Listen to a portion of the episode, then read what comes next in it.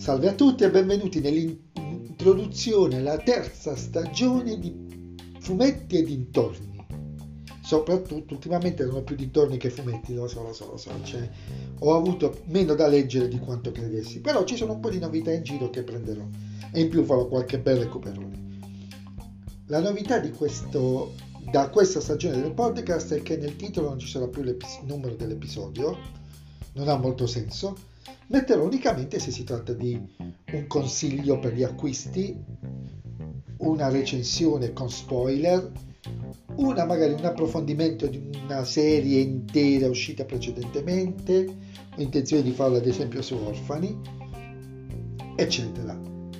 Piccoli cambiamenti che spero rendano più fruibile il podcast, ci saranno progetti anche per il futuro, ma è presto per sbilanciarmi, altrimenti rischio di cadere.